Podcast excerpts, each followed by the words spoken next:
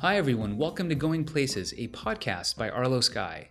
For those of you who haven't heard about us, Arlo Sky is a direct to consumer brand that makes travel pieces for design lovers. We launched in late 2016 with an award winning carry on that's been featured in Vogue, The New York Times, Bloomberg Pursuits, and Condé Nast Traveler. I'm your host, Mayur, co founder of Arlo Sky. This podcast explores the habits, life lessons, and travel routines of leaders in design. They're shaping the world around us and they're constantly on the move. Our guests today are Monica and Jill, co founders of Sight Unseen. If you are even marginally interested in the world of design and interiors, chances are you're already familiar with them. Launched in 2009, Sight Unseen is an online magazine that uncovers what's new and next in design and the visual arts. In 2014, Jill and Monica launched Sight Unseen Offsite, a nomadic design fair that runs during the International Contemporary Furniture Fair and serves as New York Design Week's most exciting platform for new ideas and talents. I met Jill and Monica at Sight and Unseen, the offsite that is, in May 2017, and we discussed the idea of collaborating on a suitcase line one conversation led to the next, and seven months later, in December of 2017, we released a limited edition collection in Sage. You can learn more about that at arlosky.com forward slash sight unseen. You can find sight unseen on Instagram at underscore sight unseen underscore sight is spelled S I G H T. We recorded this show in late December 2017 and without further ado, please enjoy this wide ranging conversation with Jill and Monica. Jill and Monica, welcome to the program. Thank you. Give us a little short story on how you all got your big break in the design space. Well, mine was a total accident. I was never um, aware that I was going to end up working in design. I didn't try to work in design. I was basically a young journalist living in New York City with no money, and um, someone reached out and asked me to write about design, and I said yes, um, even though I had no idea what I was doing, and that was the end of that. So my big break was just, you know, kind of a little break that led to a full career. Yeah, I think we both like stumbled into what we do now. I started working at ID um, in like 2005, and I had almost never written about design before, and I didn't really know that much about design. Um, and I kind of just learned everything on the job in the four years I was there. Um, I knew sort of that generally that I wanted to write about some sort of lifestyle thing in general, like music or books or something culture related, but um, design didn't really occur to me or even I didn't really even know what design was growing up. So this was all kind of a interesting accident. Before Sight Unseen, you both were editors at ID Magazine. Tell us a little bit about how you all evolved from leaving ID to start Sight Unseen. Well, ID was an interesting magazine because it was founded in the 50s and it was very niche but very highbrow and intellectual and, um, you know, in depth um, in its coverage of design. So when we were there, we spent a lot of time um, telling the stories behind design objects and uh, behind the people who created design objects. Um, it wasn't really the kind of magazine that was focused on like pretty pictures and that was it. Um, so I think from that experience, when we left ID and we knew we wanted to do another project together, it kind of naturally grew out of what we've been doing together for four years. Um, you know, we when we started ID, sorry, when we started Sight Unseen, um, the idea was to take you know these kinds of deep dive looks behind the scenes, um, which is sort of where the where the name comes from, Sight Unseen. And was this in 2008? This was in 2009. This was pre Instagram. Yeah. And this was when yes, Facebook yes. was just taking off. Yeah. And so when we started, we really like brought these um, traditions that we had sort of like ingrained in us from print with us. Um, and it took us kind of a while. I mean, it took everyone kind of a while to navigate this digital world we were in and i mean we didn't we would post on facebook like once every few weeks if we had a particularly cool story we were interested in um, it was very slow going at the beginning um, while we sort of like navigated how to transition into what we do now. I mean, it was like we were doing print stories on a website, Interesting. which we had to kind of grow out of that habit. Um, as you know, the longer we did it, the more we realized that like it just doesn't work that well, um, no matter what your journalistic amb- ambitions and you know idealism may be. what areas within the art, interior, and design space were you all interested in focusing on? And what types of artists uh, and creatives were you thinking of collaborating with?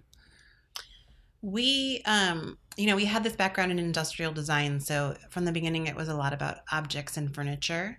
Um, we were also both really interested in art, um, so there was that from the beginning, as well as some fashion. And the thing that kind of tied a lot of those things together, and still does, is a lot of the people we feature have a background in something else. Like someone is an architect, and then they decided they wanted to make ceramics, or someone who's um, like a, a fashion designer who like once made you know objects or something like that. Um, so there is this there's always been this kind of multidisciplinary thread running through the site and that's something that really interested interested us. Um, i think a lot of those people have like the same um, passions like you know fooling around with materials and, and these kinds of things that are kind of the heart of the site What was the secret to Sight Unseen taking off the way it has? I mean, you have several hundred thousand followers on Instagram. Sight Unseen is often featured uh, in all of the design coverage that happens, particularly in New York, but globally speaking. I was recently shopping for a MacBook and I went to the Oh, yeah. apple.com site. and if you actually go to the MacBook uh, section of Yeah. apple.com, there is a photo of the MacBook with the Sight Unseen website on there. And I think they get something like 10 million views a month. we don't know how that happened. I, they just approached us and we're like, okay. I don't, I have no idea. I think it's just like someone in the organization must have been like a hardcore designer and, you know, was into us because we're still like a pretty niche thing. I mean, like we, we're sort of like um, people are obsessed with sight unseen and we have this like critical um, success and, you know, but it's still quite small. I mean, there's these behemoth sites out there that get millions of views a month and then you know it's very mainstream and everyone and their mother reads them but like we are definitely not that.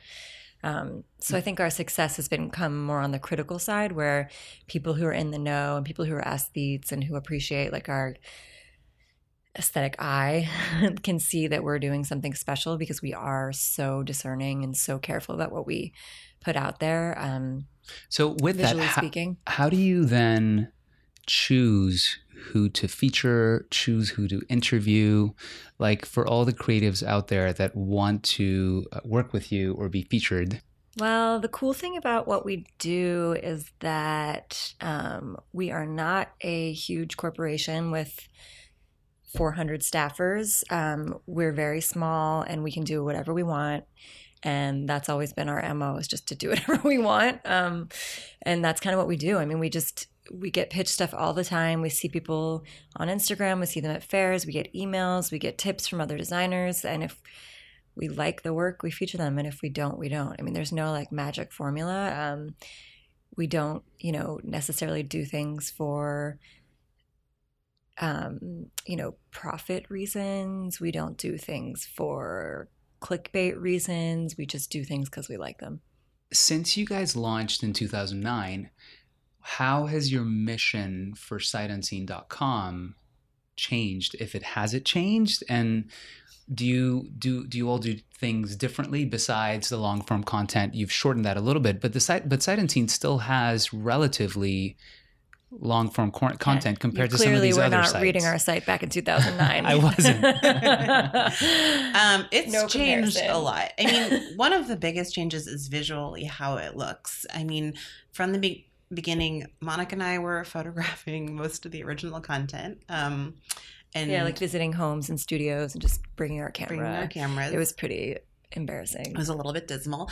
Yeah. And people who are submitting their work to the site, I mean, people understanding how to like present and photograph their work is a relatively new concept. Um, They're still learning. there's and a lot of people are still learning so the the vis like the visuals are so much better and so much more tightly curated than they were at the beginning. But in general like as a concept you know we still are we're still trying to like break new designers and we're still trying to like get the stories behind things but that's a little bit less of a focus than it was at the beginning. And, and now it's a lot about trends and interiors and and um, interiors weren't really like a, a huge interest of ours at the beginning. Well, it used to be that, like, you know, if we found a designer that we liked and we wanted to feature them, we had to arrange a studio visit, arrange a phone interview, talk to them for an hour, transcribe the tape, write a huge story. Like, it was like a whole involved thing. And we've just gotten to the point now where we're like, okay, we like this person, let's get them up there. You know what I mean? Like, let's, like, let's, like, you know, just sort of, it's, it's a lot more, um, impulsive in a good way, I think. and coming from print um we were like we were like let's not be beholden to the news cycle. Like we were tired of that. Um so it was like very much like its own universe at the beginning. And now we are like more responsive especially just because everything happens so fast now. And now we do try to compete with some of the other sites sometimes. Like we want to be the f- first people to um, publish something. So we're a little bit more timely now. I know that you all love going to the Milan Furniture Fair. Mm-hmm. How do you like maximize time at these fairs, and why do you like the Milan Yeah. Fair? it's kind of funny like to ask why why we like the Milan Fair because it's sort of like asking like you know like is Google your favorite search engine like it's like it's just the only one you know what I mean like Milan Fair is it like that's where everyone launches everything and we're all like the years you know course in design is set every year so you can't you just have to go um the reason we like going um you know in addition to just getting um like taking the temperature of what's happening in design is it's just like a cool atmosphere because everyone there is so excited about design everyone there is so passionate. You know everyone's like really excited to run into people on the street and meet people and make new connections. And you know it's it's a lot of young designers who are just showing their work for the first time and they have these good vibes. And it's just kind of like a design you know love fest. Um so that's like a really it's a nice time where everyone's kind of in the same place and on the same page and you just learn so much and you get to absorb so much. Um it's almost like like overwhelming.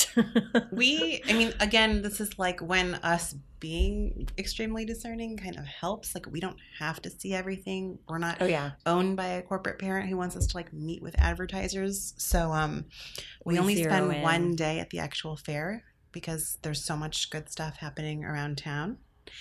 Um and we try to take time to like also just enjoy being in Italy because it's really nice and we have our favorite places to go to lunch and um, so many exhibitions are just like in a really beautiful courtyard or something like that so it's just kind of like nice to be there The other funny thing that happens in Milan is that every person you run into, you have the exact same conversation with. So you're literally having the same conversation 15 times a day. And it's basically, how long have you been here? And what have you seen so far that we should go see? And like that, it's just like, it's like a broken record, but actually it works because people are like, okay, well, here's like what I've seen that you should see. And you like kind of trade notes the whole time. So then you can kind of winnow down like how you, you know, spend your time and make it strategic. Moving to this amazing project that that's called Sight Unseen Offsite. Why did you decide to go from digital to physical? And how what was that process about?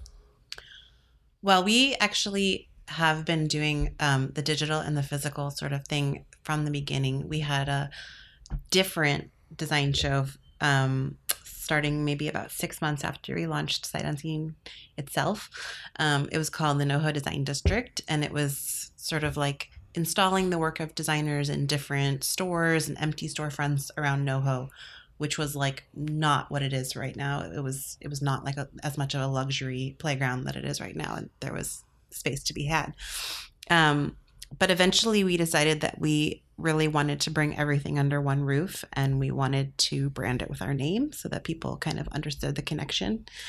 So we launched Sight Unseen Offsite in 2014. Um, and it's kind of it's followed the same path ever since. It's always been a mix of independent designers, um, brands who are like maybe kind of partnering with Monica and I to figure out some really Mm-hmm. interesting and different way to present their work. Um, and then just kind of like free for all stuff like pop up shops Yeah. or um, ceramics bars or whatever we've had. Yeah, I mean the past. reason the reason we did it in the first place was just pure naivete, I guess. Like it was just like us being sort of like why does New York Design Week suck so bad? And like where are all the young designers showing their work? And why is the only thing like this boring fair trade fair at the Javits Center? And I think we were just like oh we can do better. Let's do this you know? Like we had no idea what we were getting into. And it sort of we kind of got dragged along with it you know, for a few years because once we did it, people were like, "Well, you can't not do it. Like, where where are we where are we going to show our work?" You know, like so. Once we started it, it's it, we it was you know impossible to stop. I guess. What does the phrase "that's very sight unseen" mean to you? Well, it's funny because like it's sort of half joking. Um, so you have to exactly know like the connotation to like really get it because because what people think is sight unseen and what what sight unseen is is like very different. Because we in the past have gotten pigeonholed a lot and that's fine it's funny whatever we don't care. But a lot of times when people say that's so sight unseen they're often like kind of using it in our minds like using it wrong. Um, and then we kind of say it sometimes in a joking way to like mimic the you know in like an ironic way to mimic whatever.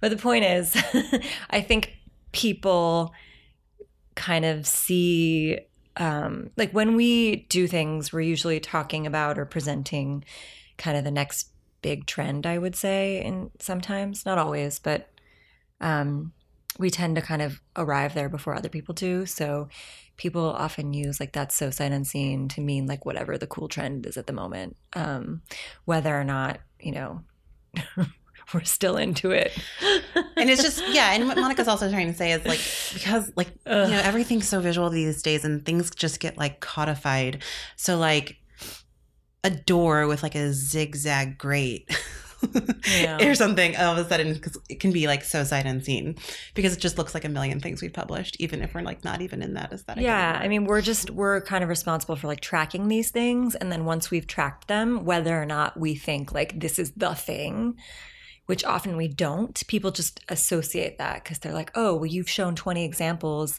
of you know like a memphis chair so a memphis chair must be so sight unseen even though we're going like no that's just like what we showed that week and now we're on to like you know bauhaus or you know like joseph whatever like it's like people you know they kind of like pick that up and one thing I will say that I just thought of is that color is a big sight unseen thing. I think people associate us with color, like, um, you know, quite liberal use of it. Um, We're not afraid of it, and I think a lot of um, people kind of think of that as sight unseen. Um, for a while, it was millennial pink. that I'm like, I'm sorry, but we've been doing pink for years. You know what I mean? We're not like jumping on the bandwagon. It's like it just if you put it on Instagram, we, you get a lot of likes. So what are you going to do? A lot of brands or artists that are featured at this offsite have had incredible success. One particular one comes to mind. I think her name's Annie Lee Oh, yeah. Parker. Mhm. She was picked up in the New York Times after she was featured this year. That must be quite rewarding for you all, despite like the insanity of putting together Yeah. a show. Well, the insanity is so insane that it's often hard to stop and say it's worth it. But um, that was a good moment. I mean, we last year we had um, two young female designers just starting out in their careers, and Annie was one of them. Um, and both of them, we had asked them to show in our show, and they couldn't afford it because they were literally. I mean, like one of them just launched her collection like at our show. Um, so that was really nice because we were able to um, get a sponsor that would provide them the space for free and you know they were able to kind of be part of something um, that launched them uh, to the to the bigger world so that was really exciting for us as two female entrepreneurs, you know, who want to see young women succeed. That was that was really great. Um, but I don't know. We've done a few rewarding things recently. One of them's Design for Progress. So Design for Progress was something we started after Donald Trump won the election. And the next morning we were in bed basically crying. And I mean, literally the next morning we were like, okay, we've got to do something. We have a platform, you know? So the best thing we can do with our anger is to kind of use it for something good. So that day we didn't do any other work. We just set up this fundraiser online. Um, to raise money for organizations that we knew would be in need of support under the new administration. Um, so we set up this fundraiser and we just kind of shot it out to all of our friends and our readers. We posted something that day on Sight Unseen saying, like, you know, we're suspending business right now to, to announce this initiative. And we've kept it going. We had, um, we had an auction last spring of design objects donated by top designers um, that raised money for a couple of other organizations. We're doing a dance party pretty soon to raise money um, for another organization. We kind of, each time we pick an issue or, or several issues that feel especially relevant and we we just try to raise money. I mean, like sometimes it feels um, you know, difficult to be working in an industry that feels like a little bit superfluous or a little bit aesthetic or a little bit you know kind of just about money sometimes. Not all you know that's not what it's all about. There's a lot of people who are artists who you know just want to put culture out there which is great. But um i think it's nice to have you know a platform that you can use for both things. A few years ago you worked with twyla an art purveyor in Austin, on a virtual reality project. What are your thoughts on the opportunity for VR within the discipline of design? Well, first well, this, you should describe the yeah what the, what the project this, was. Um, it was a project that happened this year, and it was funny because the um, the Pierre Chareau show at the Jewish Museum had just happened, um, which involved like looking through VR goggles and like seeing a home he had created in Paris. Um, and Monica was really like really really into it and she was like we have to do something with VR and I we're we're both we've both always like kind of been a little bit late adopters and I was like oh VR like I don't even want I don't even want to hear about it. She was like what's the point? I was like what's the point? No one cares. then I went to the exhibition and I was it like blew my mind. I was like oh my god no we actually have to do this. Um so yeah so our take on it was we had teamed up with this um, online art purveyor. And um, art is like a tricky thing to show um, at a show like ours because we don't want it to just be like, you know, art on a white wall because like the show is about more immersive environments than that.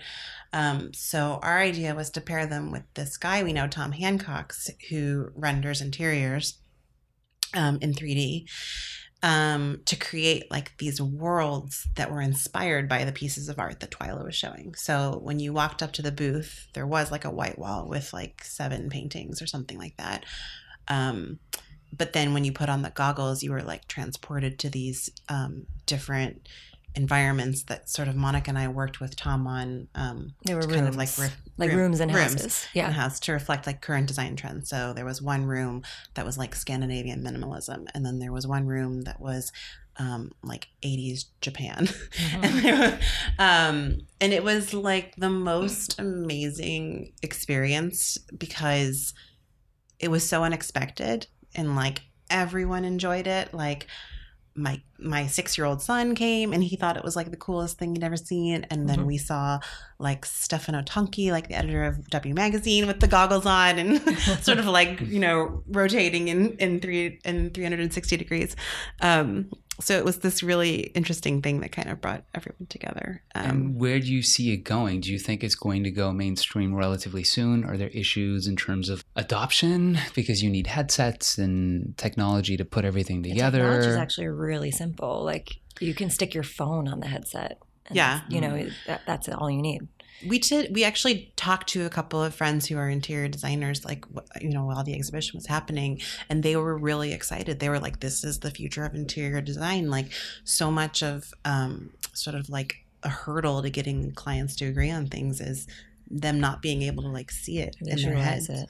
Um, and so this is just like com- would completely eliminate that. I think the hurdle now is is um, money, like co- the cost it takes to render these things, and then if you need like revisions and revisions, and um, but uh, then again, There's also two other interesting things to talk about about this. One is that um, Jill and I have actually been featuring a lot more often, or noticing a lot more often, um, people creating images that are 3D rendered. Um, and what I mean is like, let's say a brand has a new line of chairs and in the past they would do a huge photo shoot and style it and rent a studio and you know take photographs of it and in an environment to you know put out to press or put in their catalog or whatever and increasingly they're they're hiring people to digitally render it instead and it looks almost like a photograph so that's been really interesting because that's kind of like you know you can you don't have to like ship these objects to a set and photograph them. You can feature whatever you want in these environments and and it kind of makes it gives you more latitude to be creative and to kind of uh, you know you can incorporate something surreal into it or you can make it super um, realistic. But i don't know it's just kind of an interesting phenomenon that's starting to happen that we've been receiving all of these projects that are you know digital versions of what once would be photographed. And then the other thing is that when I was at that Pierre Chareau show, I had this insane like revelation about the future of humanity, actually, which was like, you know, and I'm not, I don't really like writing essays like this. Otherwise, I would have written something about it. But just this idea that when I was at that show, uh, you know, one of the one of the projects or one of the environments that you could be inside was like a backyard um, in the sunshine and like in the summer, basically. And I was like, oh my God, if I could just be like in my house in the winter and put on a headset and read a book in some like French villa in the garden, like, why wouldn't I choose to do that when I'm at home? And then if I'm choosing to be somewhere else when I'm at home, why do I even need to decorate my house? So I had this whole moment of like, in the future, we'll all live in like a little box with a bed and like a sink I mean, frankly, it's not that far away. and no objects. because You you, know? can change out the object as often as you want. Yeah, you can just be in any environment inside virtual. I mean, obviously, like I'm not talking about like eliminate. You know, you're still gonna hang out with people. It's you know, I I'm not like Or maybe you'll Like, hang out I'm not a luddite. I am not a luddite. I'm all for all this stuff, but you know, like maybe virtual decoration has become more important than like physical objects, which is actually, if you think about it, great for the planet. You're not manufacturing tons of crap that people throw out after two years, so why not? Shifting gears, I'd like to ask you both a few personal questions. Jill, why is it that you like getting your car washed in Chelsea? That What just means me? that I repeat the same anecdotes in every single. I love getting give, I my car washed in Yonkers. this is just like my standard response when people ask me like what my hobbies are because i mean because my day is so much about like getting my kids somewhere running home like getting work done and then being back with my kids like it is nice to have like a little something else to do sometimes. So i'll go to chelsea i'll get my car washed and then i'll do like a little tour of the galleries while i'm there. Favorite three galleries, if you have any? I mean, that's what's so great about Chelsea is you just kind of like wander and like you'll find a weird exhibition, an amazing exhibition in a gallery you've never been in before. Um, but I don't know. I really like All of them. all of them. Yeah. Monica, recent purchase of a $100 or less that has had a positive or significant impact in your life. Oh dear. Um well, I guess there's two. One is that I just switched my face wash and my skin is no longer as dry, so I think that's pretty exciting. it's called Peet Rivko. And um, the other one that I actually buy on a, an obsessively regular basis is this immunity pill called Counterattack. Wow. Um, and I get it on Amazon. I was first introduced to it at Whole Foods when I ran in the Whole Foods desperate because I was starting to get sick and I was like, help me. What, what should I take? And they gave this guy like gave it to me and then it really works. I bought like this tile, this thing called Tile Lock Scrabble. And so like Oh, I when have you that. put yeah, when you put the tiles in they don't move, which is amazing because Oh. then you can like play it on the couch or like wherever you want basically. Um, so I've been teaching my 6-year-old son how to play Scrabble. One influential book that you've recently read. Well, I read a lot of fiction, so I wouldn't call much of that influential. But I did actually. I did just read um the the first novel by George Saunders, Lincoln in the Bardo, and it's really weird, but I actually loved it. So that, and I'm a huge Karl Ove Knausgaard fan. um, and then I also read like a self helpy kind of book recently that I thought was super interesting and probably everyone should read it and it's called getting the love you want um, and it sounds like you know something 30 something women in new york who are single and cry about it read but that's not what it's about it's about communicating um, and so my friend recommended it to me i think it's from actually originally from like the 70s but um, it's she recommended it to me and, and i appreciated it mostly for its lessons on communication, like not even just in relationships. So Is there a book in specific that you love gifting other people?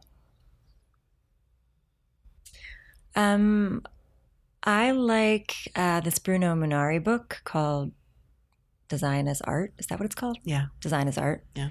Because it's um you know, he he's just such a design icon and he was so interesting and funny and the book it just kind of is something that anyone could appreciate. It's like, you know, it's not just for design nerds. It's I don't know. I think it's like a, it's like very entertaining and humorous and What is the one superpower that you uniquely have that has been a huge factor in the success you all have achieved to date?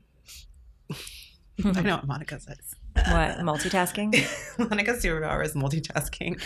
It has its drawbacks because I'm always late. The that's reason I'm always too. late is because I'm multitasking and I'm like, I could just get one more thing done before I leave. I swear it's like it's like a joke how reliably I'm late. I mean, to be honest, like it kind of helps that like I you know, I don't think I'm like the coolest person in the world. so I think that kind of helps when you're building a brand that's about being cool, like because it doesn't have like a ton of ego attached or like. Um, I always joke about it because I'm like, if people in college could see me now, like I was wearing like a blue fleece and listening to Phish, and now I run a taste making website. Um, and I, I honestly think that's been one of the things that's in, you know influenced the site. Jill has a um I have no attention to detail. Well, let's just put it that way. And Jill's been helpful in that regard. Is there an unusual app on your phone that you can't live without? Unusual. Wait. Well, we're really obsessed with with Photoshop on our phones. Actually, like partly why our Instagram looks so good. Dream vacation destination for 2018. Well, we're actually going to Copenhagen, and I've never been to Copenhagen before. oh, It's like the last Scandinavian capital that I and it's that I need to be the best. and apparently it's the best. Mine Monica, did you have one? never changes every year, and it's always Japan. And I don't know if I'll ever get there at this rate. I Have know. you ever been there before? No, I've never been. We're both dying to go. Any favorite travel accessories that you can't Yes. live without? I have so many. I'll keep it brief. Um, one, well, first of all, I just got a new portable charger. Although, oh my god, do you remember the name of it? Jackley. Ja- Jackery. The Jackery. Jackery Bolt, which I don't need anymore because of my Arlo Skye suitcase. Um, but that was before. Anyway, so and then um, I also have these plastic, um, like there's this brand called Melissa that makes all plastic sandals. Um, and I have a pair that I got from Amazon for like 30 bucks called the Classy, um, which is amazing. It's basically like looks really chic, but it's all plastic, so you can wear it in the water, by the water, whatever. Um, So when I go on vacation, I always have those. And then I have a funny, really funny thing that I first saw in Greece. I saw this like old man using it, which is like a tiny little hammock for your head um, that like collapses flat. And so it's like it's like basically like an X-shaped frame and then like a piece of fabric stretched between it like a sling. And so when you go to the beach, you unfold it and when you're laying down and reading, you can put your head in the little sling and it lifts your head up. But some woman was offering them on Etsy monogrammed. And I was just like, can you just ship me one plain? That's it. I love that Aesop. It's like the Aesop version of Purell. Because I'm kind of obsessive about hand washing. And that's really it. I think we can go on for at least another hour with the questions I have, but I think we're out of time. If artists want to reach you both, are you on Twitter? And if so, what are your Twitter handles or your email? Are you on any Don't write us on Twitter. like no one will ever see it. Also, don't write us. Just send us an email. Hello at sightunseen.com. And if you go to our website, there's like a contact us page that has the email. And we, we actually read every email. So we don't always respond, but we read them all. It's been a pleasure. Thanks for taking the time and can't wait to see what Sight Unseen is up to in 2018. Thank you. Thank you. Hey everyone, thank you for listening. I hope you enjoyed the show as much as I did. It is our first episode, and we would love your feedback. You can reach us directly at podcast at arloskye.com. Thanks so much again. Have a great day.